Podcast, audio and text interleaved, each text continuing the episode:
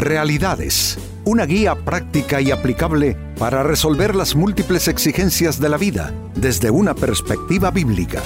Con nosotros, René Peñalba.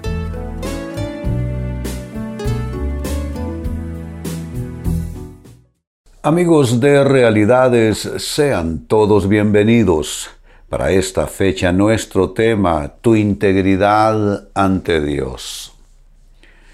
Que Dios espera integridad de parte nuestra, cierto, ciertamente así lo es. Dios no pide perfección de parte nuestra porque ser humano perfecto no existe. Y Dios que nos creó, Dios que nos conoce, no va a pedir algo que ciertamente no podemos ofrecer. Pero integridad sí es diferente. Dice la Biblia que Dios está recorriendo la tierra buscando a los que son de corazón íntegro delante de Él.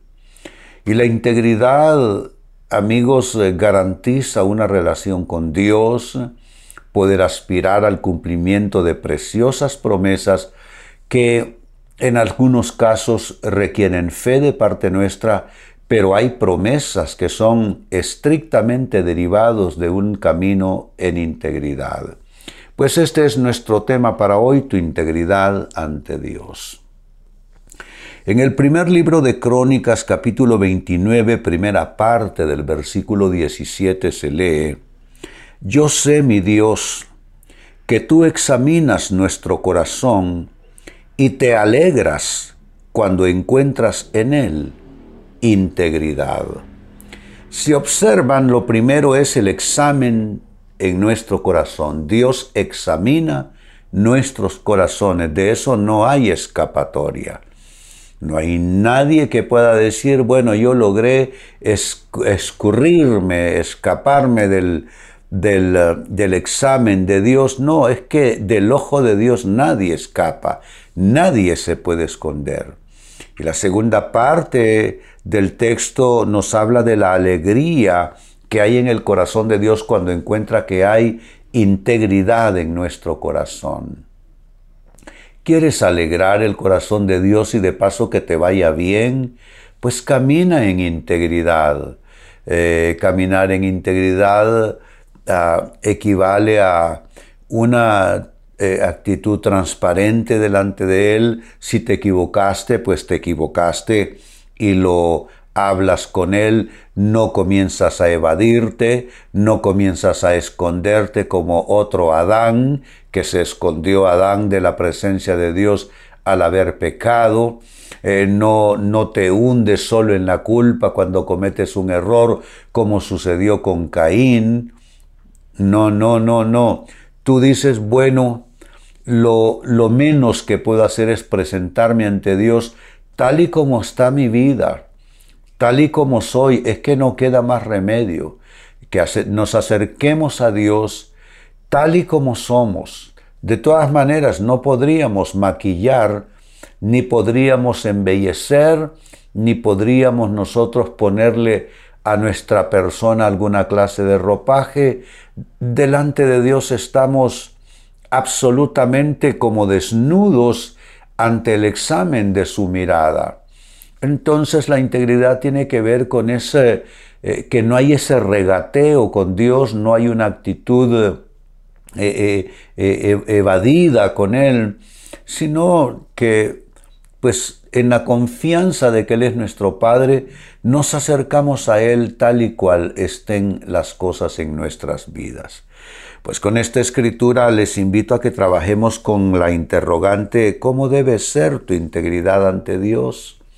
Hasta aquí he hablado en términos generales sobre la integridad, pero tratemos de puntualizar y tratemos de caracterizar más cómo debe ser esa integridad ante Dios. Así es que de inmediato iniciamos. Número uno, ¿cómo debe ser tu integridad ante Dios? Debe ser de esta manera, actuar no para el ojo humano. ¿Qué quiero decir con esto de no actuar para el ojo humano? Ah, no es para impresionar a las personas a nuestro alrededor, sino que actuamos y vivimos para el ojo de Dios. Dios que nos observa. Dios nos observa amados hermanos, en los aspectos más íntimos de nuestras vidas, donde nadie nos ve, donde nadie nos observa, incluso donde nos daría vergüenza que el ojo humano nos encontrase, allí el ojo divino sí puede encontrarnos y puede vernos. Entonces debemos de vivir en un estado de conciencia de que Dios nos está observando todo el tiempo, que no hay negocios que podemos hacer detrás de la puerta o debajo de la mesa, que no hay secretos delante de Dios.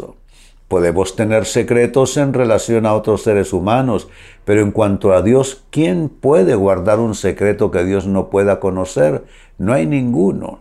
Entonces eso es caminar en integridad, vivir y actuar y movernos eh, no pensando en el ojo humano, sino pensando en el ojo de Dios. Porque el ojo humano también se equivoca y las personas a nuestro alrededor pueden juzgar como bueno algo que Dios juzgó como malo. Y el ojo humano puede juzgar como malo algo que Dios ya juzgó como bueno en nuestras personas, en nuestras vidas. ¿Se da cuenta? Es totalmente entonces un absurdo vivir para el ojo de los demás, para que sean los demás quienes cualifiquen nuestra conducta y nuestras actitudes. No, tiene que ser Dios, pero en ese estado de conciencia que vivimos no para el ojo humano, sino para el ojo de Dios. Segunda respuesta, ¿cómo debe ser tu integridad ante Dios? Debe ser de esta manera, actuar a sabiendas de que a Dios no se le puede engañar. Así como suena, suena un tanto eh, brusco, terminante, pero es la verdad. A Dios no se le puede engañar. El apóstol Pablo eh, fue mm, muy firme en esto. Él escribió en una de sus cartas, no os engañéis. Mire cómo comienza todo, no os engañéis. Dios no puede ser burlado, pues todo lo que el hombre sembrare, eso también cosechará. Comienza entonces, según esto de Pablo, comienza con procesos de autoengaño. Antes de pretender engañar a Dios, lo cual es imposible, primero el ser humano se engaña a sí mismo. Se dice una cosa que no es, se dice una cosa por otra, se miente a sí mismo, se engaña a sí mismo y ya viviendo una mentira y un engaño propio, entonces quiere eh, hacer tratos con Dios que vienen vía engaño propio. Entonces, no, a Dios no se le pueden hacer esa clase de engaños y de burlas, dijo Pablo. Entonces, no hay manera de, como dirían los chicos, no hay manera de jugarle la vuelta a Dios, no se puede hacer. Con Dios tenemos que ser claros, llamar a las cosas por su nombre. Con Dios tenemos, amigos, que llamarle pecado al pecado. Con Dios tenemos que llamarle engaño al engaño. Con Dios tenemos que llamarle maldad a la maldad. No hay otra manera. Y Dios, miren que es compasivo, clemente y misericordioso, que Él, eh, cuando alguien reconoce su pecado, Dios es misericordioso y le extiende el perdón. Pero Dios reacciona ante aquella persona que habiendo hecho el mal, pretende eh, que se le tome como algo bueno o como una buena acción. No, insisto, lo mejor es decirle a Dios, así estoy yo, esto fue lo que hice, Dios, no sé en qué estaba pensando, a lo mejor no estaba pensando, pero esta es la verdad de mi vida. Dice el Salmo 32, mi pecado te declaré y no encubrí mi maldad. Es cuando nosotros venimos y hacemos cuentas claras con Dios. Nada como hacer cuentas claras con Dios. Así es que tu integridad ante Dios debe ser actuar a sabiendas de que a Dios no se le puede engañar.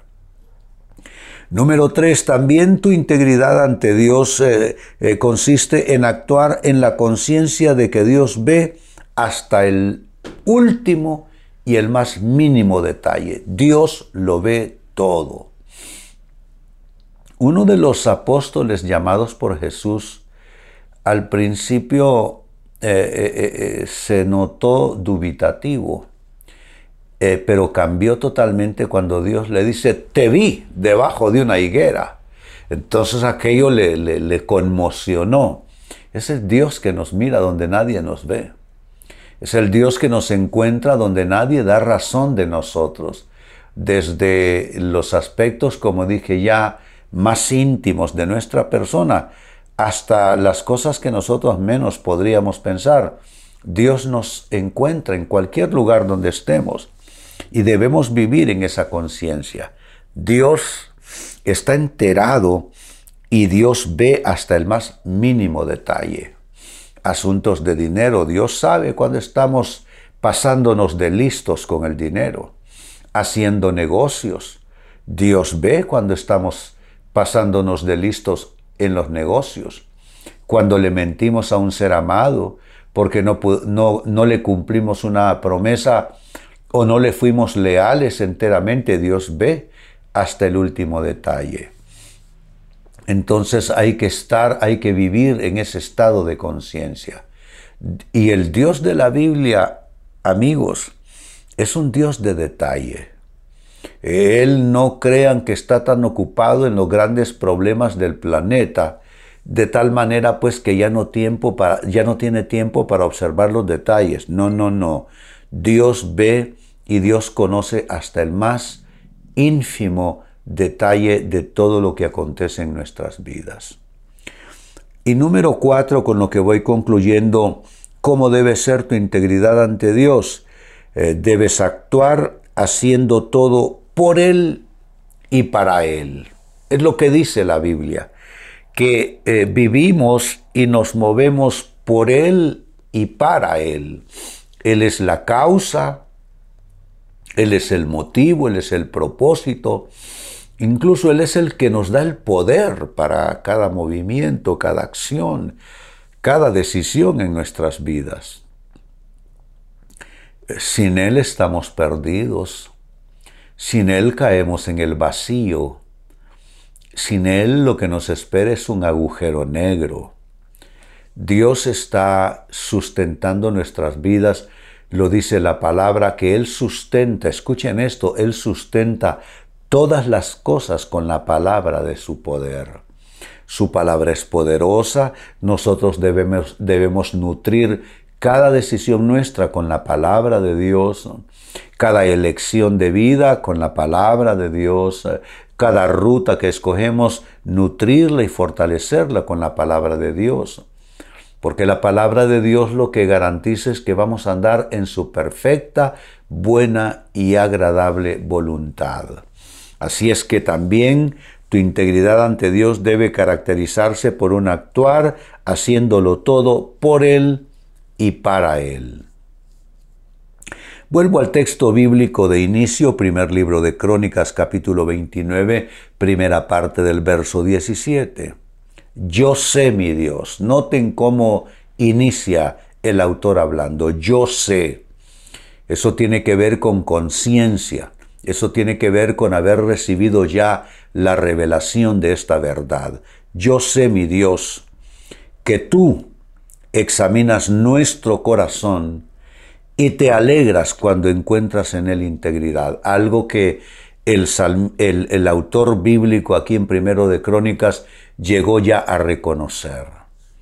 Ese estado de conciencia lo necesitamos todos ese nivel de revelación, ese saber que Dios examina nuestros corazones y que hay alegría en Él cuando encuentra integridad en nosotros, eso es algo que todos lo debemos saber y conocer.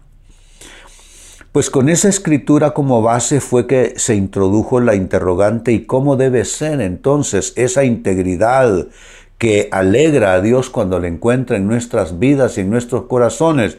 Esa integridad debe ser de esta manera. Uno, actuar no para el ojo humano, sino para el ojo de Dios que siempre nos observa y examina.